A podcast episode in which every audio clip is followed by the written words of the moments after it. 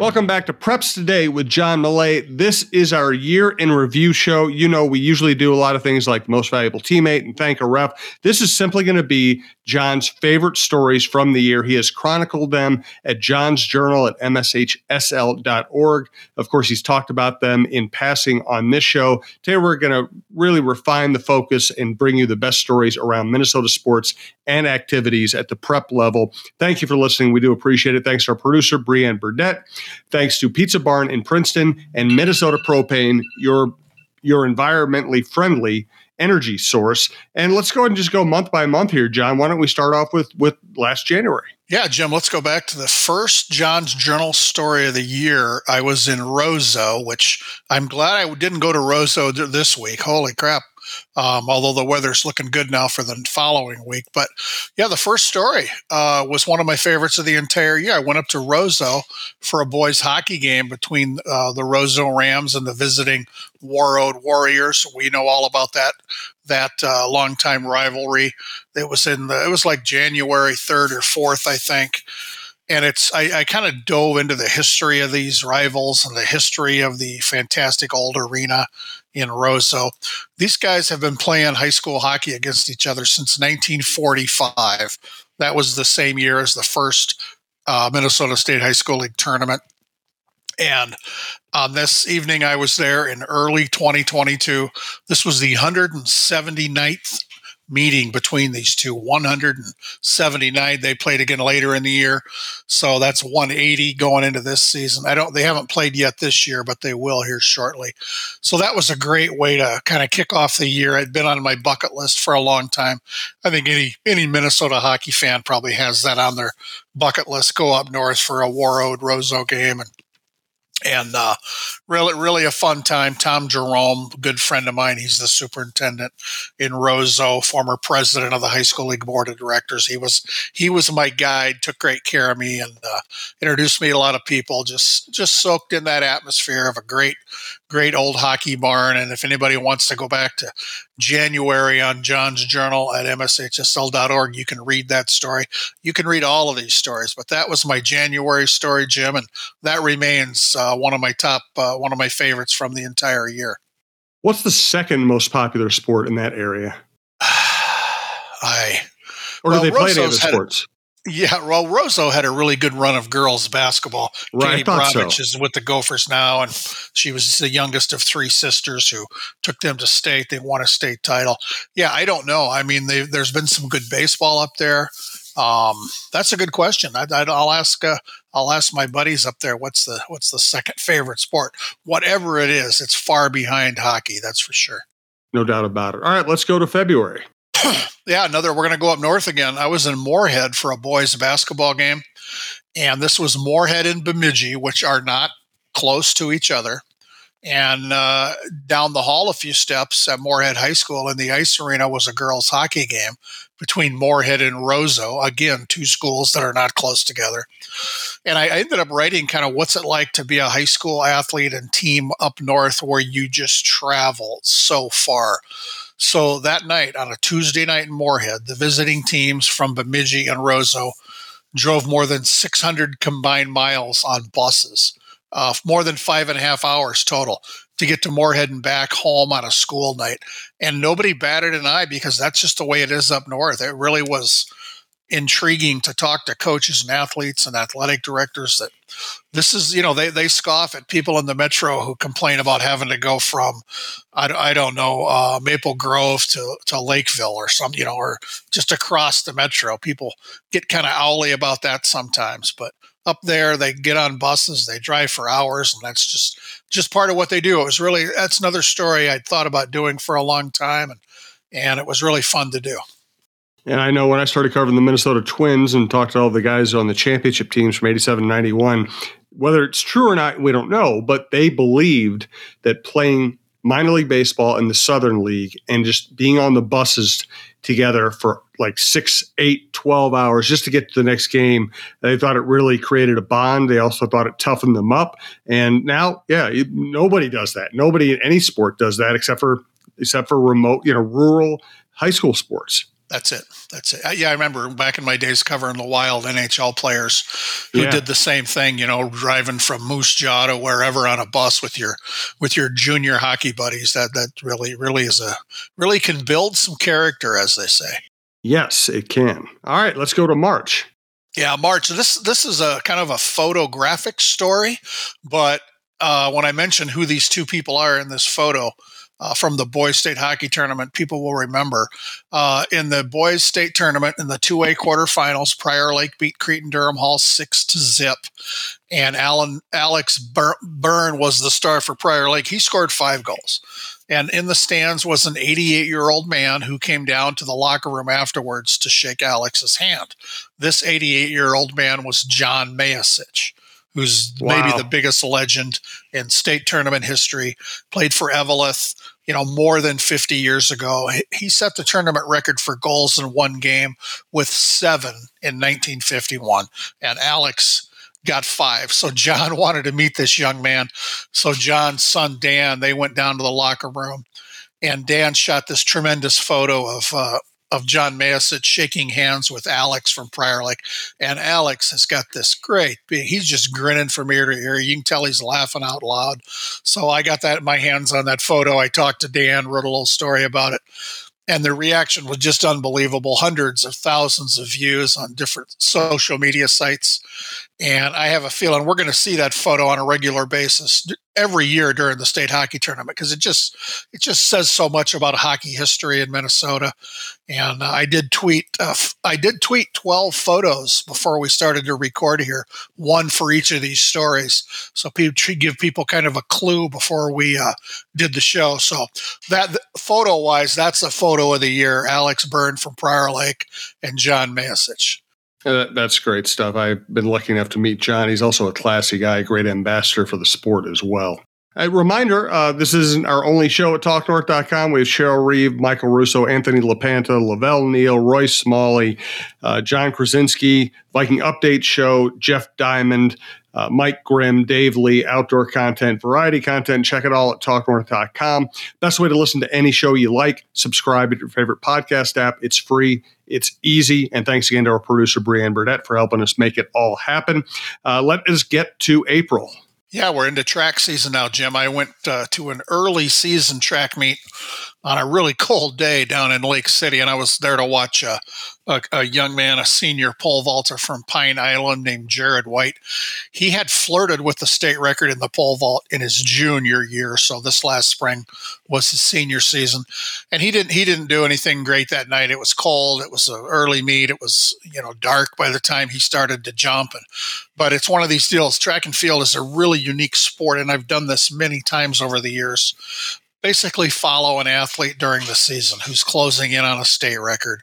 Uh, I don't know how many times I watched Jared pole vault this spring, and and he did indeed. He set a new state record. Uh, he vaulted 16-2 at a section meet, uh, won his second state title, and then over the summer in a national meet, he just exploded and went 16-9.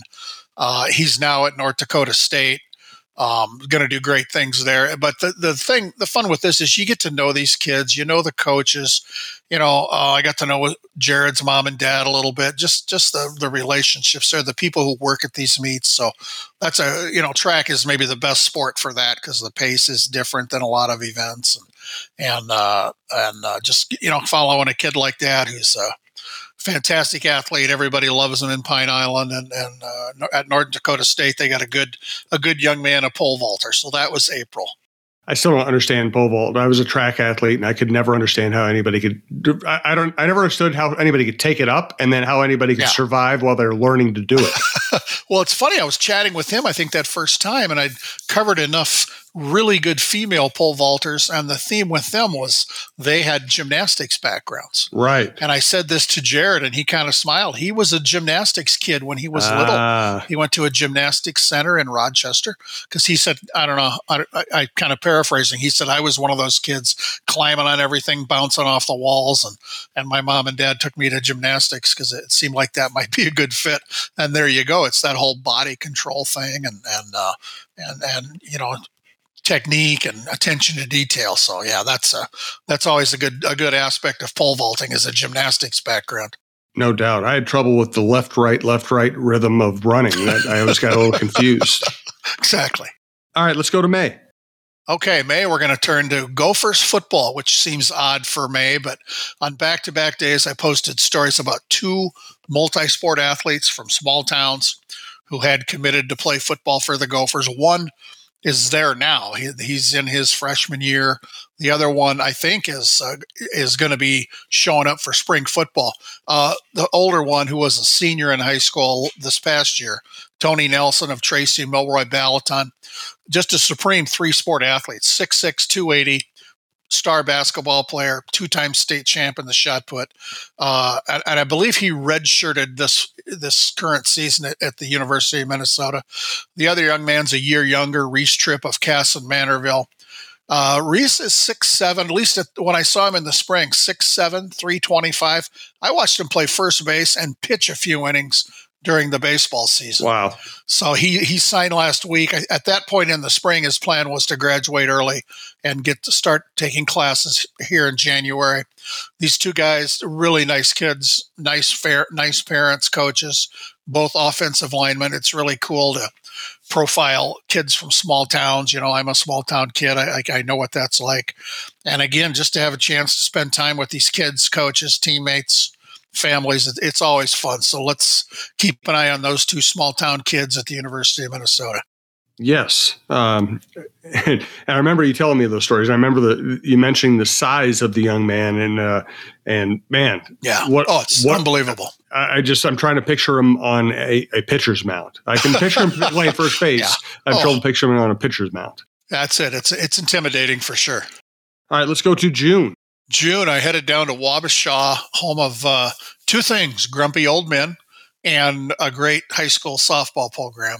And the and the person who built that program at Wabasha Kellogg is Mike Schumacher, who retired at the end of last last season in the spring, which fittingly ended with a trip to the state tournament. When he was hired in 1981 to teach he was also hired to start a softball program. They didn't even have a softball field. And what Mike and his wife Georgette and their family have done over the years, it's amazing. They've got great facilities, um, and and all the kids who played there, you know, Mike and Georgette were were just instrumental in all these kids as well as their own kids. And when the new season starts, when the 2023 season starts in the spring, uh, that facility behind the school in Wabasha, which is really first rate for high school softball, it'll be known as Schumacher Fields after Mike and Georgette. So it's fun to fun to hang out in Wabasha, and, and I hadn't met Mike before, and to see them at the state tournament, that was really great. That is great. All right, hey, let's. Uh, we have six months to go. Let's hear about Pizza Barn in Princeton, Jody Stay's operation. There you go, our longtime sponsor, Jim, family owned business for almost 40 years, a fixture in downtown Princeton. The Pizza Barn's always busy. There's a lot going on there. They've got a complete menu for lunch and dinner, everything you'd want uh, in person, take and bake, delivery, catering. Uh, you can still get some uh, gift cards if you're looking for some post Christmas gifts. Uh, one thing I don't know if we've talked about much, they have a really popular lunch buffet Monday through Friday. This week's offerings include beefy mushroom soup all week.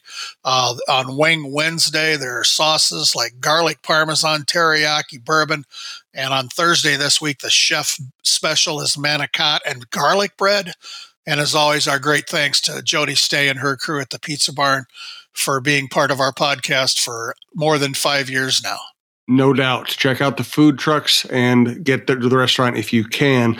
Want to let you know that a lot of people agree we need to lower our carbon footprint. They also agree we need reliable and affordable energy every minute of every day. A diverse energy mix will provide reliability and affordability, which is extremely important during Minnesota's four distinct seasons. Fortunately, a clean energy solution for tomorrow is available today that's ready to work alongside other other energy sources. It's propane environmentally friendly Minnesota propane. Propane produces 43% fewer emissions than the equivalent amount of electricity generated from the U.S. grid. Propane is energy stored on site and independent from the vulnerabilities of the utility grid, and propane's benefits don't end there. Major advances are being made today for renewable propane. Renewable propane is compatible with traditional propane and requires no additional infrastructure investments. Minnesota needs to use all of our low carbon alternatives, including propane, to safely provide energy, reliability, reliability, resiliency, and affordability. Propane, the right energy right now. Find out more about what propane can do for you at propane.com. And now let's go to July. Okay, July, summertime. That's the slowest month for yep. me because we don't have any high school sports going on, but there's always fun things to do. And if there's a theme here with all these stories, it's relationships. I'm going to talk about Todd Bouman, um, a, former NFL quarterback, played for the Vikings, the pride of Tyler, Minnesota. I got to know Todd first when during his NFL playing career, he was between contracts and was a volunteer assistant coach at Buffalo High School. I, this was in my Star Tribune days. I went up there and wrote a story about him at practice. I think uh, a day or two after the story was done, he was off to, you know, he got a new contract. He was off returning to the NFL. So I've, I've stayed in touch with Todd. He was the head coach at Buffalo High School. Uh, now he's not coaching, but uh, I drove to, to his hometown of Tyler, Minnesota to watch him at a Saturday football clinic he was holding. Todd's son Aiden, who is a record-setting quarterback in high school in Buffalo, is now at South Dakota State. They worked with the quarterbacks. It was basically a passing game clinic. It was really unique. It was quarterbacks, running backs, receivers, and uh, spent you know a Saturday morning with a small group of kids who really got an education. It was really interesting to to see this. I'd never seen a football camp or clinic like that. And again, it was a family affair. So you got Todd and Aiden out on the field. Todd's wife Courtney, who I've got to know, she was helping watch uh, the young kids of uh, Josh Frederickson, the Russell Tyler Ruthven football coach. And another part of this trip for me, I wanted to see the new artificial turf at Russell Tyler Ruthven. Uh, I think it's the third smallest school in the state with turf, uh, and it's a showplace. They did a great job. They they have a brand new K through 12 school. I got a tour of that, and uh, I was asking Todd Bouman about turf, and he told me he the first time he played on turf, he was a sophomore at St. Cloud State. They played a game at the Metrodome, and now you got uh, more than hundred high schools in Minnesota with turf. That's really amazing. Oh, no doubt about it. I remember you telling me that story. All right, let's go to August. August uh, first. This was the first day of practice for fall sports. I went to football practice up uh, north of St. Cloud a little bit at Royalton, where the team was missing alum and assistant coach Nick Lanners. Uh, Nick suffered severe injuries, include a spinal fra- including a spinal fracture when his vehicle was rear-ended at a high at a high speed in July. Uh, Nick has been part of this team since he was a backup varsity quarterback as an eighth grader in 2001. After he graduated, he became a volunteer coach while he was training to become a corrections officer. Later became a paid assistant. The Royals had a good season. They dedicated everything to Nick. They finished seven and three. Uh, they were able to do a lot of things for Nick and his family, and uh, really a kind of a small small town story that developed throughout the season. Still developing. Nick is doing well. I follow his updates on on CaringBridge. Um, he's he's getting getting you know back to normal. I'm not going to say that, but you know he's wheelchair bound and uh, and things are looking good, and he's got so much support. Another one of those great small town stories. Yes, no doubt about it. All right, let's continue into football season. September. Yep football is is the theme now. Uh, I went down to Leroy. This was one of the wildest adventures I've ever had. Leroy Ostrander was the defending state champs of nine man football. This is one of those deals where I'm, I'm embedding myself into a team. So I was with the players and coaches from mid afternoon through post game of their opening game of the season. I was in a room while they watched film. I had dinner with the coaches, rode the school bus to that night that night's game against the Southland Rebels and Adams, and rode the bus back to Leroy afterwards. It was a wild day, Jim. It was it was crazy. Uh, I wrote a long story about this. It was I I can't sum it up in a paragraph here, but the the Leroy starting quarterback Lane Bird he he went out with a broken leg on their third play of the game. And then lightning and rain began rolling in at halftime. The game was actually suspended. It was finished the next day. I've been doing this for a long time, but I'd never experienced anything like that, like that part of a day with the Leroy Ostrander Cardinals. It was it was nuts. It was it was fun. It was scary. It was memorable. That's the main thing. So, so again, thanks to everybody in Leroy and and we had Trevor Carrier, their coach, on our podcast the following week, yep. just to talk about how how how everything went that day. And and uh, thanks to everybody at Leroy for that. By the way, how many miles did you drive this year? Did you ever figure it out? you know, I, I have got I've got the newest Camry now. Um, the the Camry number three, which I which went back to Maplewood Toyota when the new one was delivered. It had 60,000 miles over a little more than three years, but one of those years was a pandemic year. I mean, I've turned those cars in with 90,000 miles over three years. So I always say I probably drive, my, my guess is 25,000 miles a year. It varies, but, and, and in the winter, like the situation is now, I don't drive as much. But yeah, I put on a lot of miles and why not? I mean, I can't, this is a big state. The high school league is involved with every school in the state. So let's get out there and find these stories. No doubt about it. All right, let's go to October. October, we're going to go to a cross country meet in Blue Earth. Uh, another person we had on our show, Luke Clausen, a senior captain of the cross country team from Mountain Lake. Um, it's this is an amazing story uh, because Luke never missed a cross country meet while he was undergoing treatments for cancer. He had surgery, he had chemo. He did not miss a race he, his quote that that that has really stayed with me. He told me after he ran that day in Blue Earth, "quote I don't know how I would have made it through this without this team and this sport." Uh, I, I caught up with him again at the state cross country meet. He was there to, as a spectator. We had a nice chat. Um, he enjoyed being on the podcast. He told me, and a story like that, that's just a real testament to how important high school activities can be. So, salute to Luke Clausen from Mountain Lake. Yeah, it, it, it's funny. We don't have. It doesn't feel like we have a lot of guests on the show, but you you brought up like already like four or five great guests that you end up lining up this week, uh, and I'm glad I'm glad you're able to do that. I'm glad we're able to get the, their voices on the network. All right, let's go to November. Yeah, state volleyball tournament. The story was Marshall High School. They made history. They won their eighth state championship. They had shared the record of seven with Bethlehem Academy, Chaska, Eagan, Robbinsdale Armstrong, and Tracy Milroy Balaton. Uh, this was not a surprise to anybody. Marshall had an outstanding team. The head coach is Dan Westby, a Hall of Famer. He uh, he's been the head coach for all eight of these titles, and he gives all the credit to his players which is no surprise for those of us who know Dan Westby. Here's how dominant Marshall was during the season, Jim. So in volleyball, you know, teams will play in weekend tournaments where you have to win two sets. So you either win two zip or somebody wins two one. Other than that, regular season volleyball, section and state, you got to win three. So in those cases, Marshall did not lose a set. They they won 69 sets and lost zero in those sets in those matches where you needed to win three. I mean that's that's 69 and 0. That that might also be a record. We don't have categories like that, but really impressive. Maybe the most impressive volleyball season we've ever seen by by a team. Wow.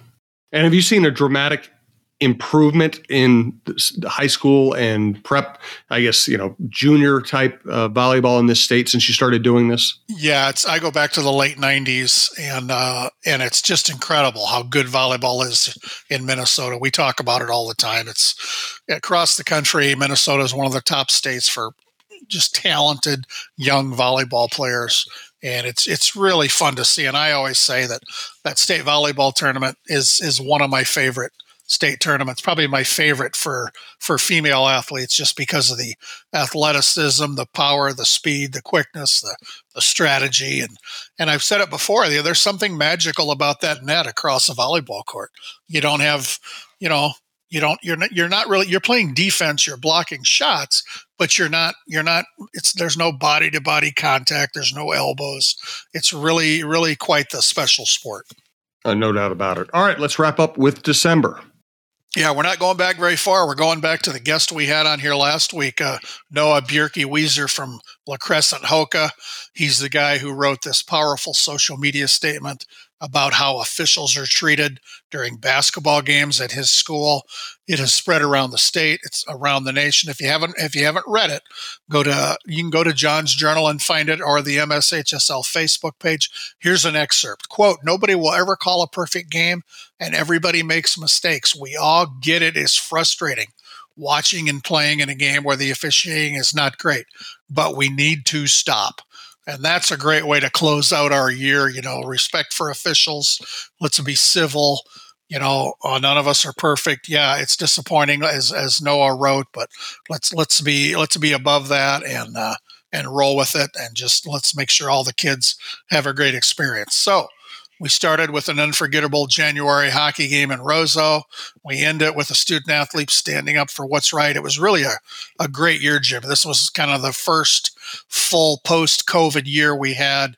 Um, it, it, was it was tremendous. I'm, I'm grateful to to talk to you every week and, and tell these stories in in an audio forum. And and let's let's wish all our listeners happy New Year from you and I and, and Brianne Burdett, our producer, everybody at Talk North. Uh, this is this is quite an adventure we're on with this podcast, and it's really it's really fun. It's good. It's really fun for me. It's good therapy for me to go back through the year and revisit all these stories. You know, I don't. There's a couple hundred of them, and it's hard to pick out twelve.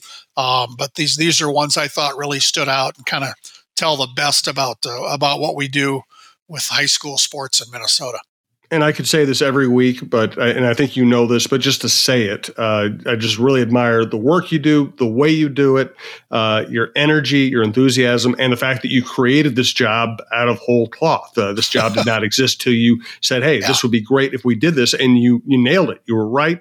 Uh, I, I'm really proud to have you on the network. I'm proud of the work you do, and I appreciate all the work. And as you said, let's thank Brianne. Let's thank all of our listeners at TalkNorth.com, and let's keep it rolling into the new year. You bet. Have a great new year.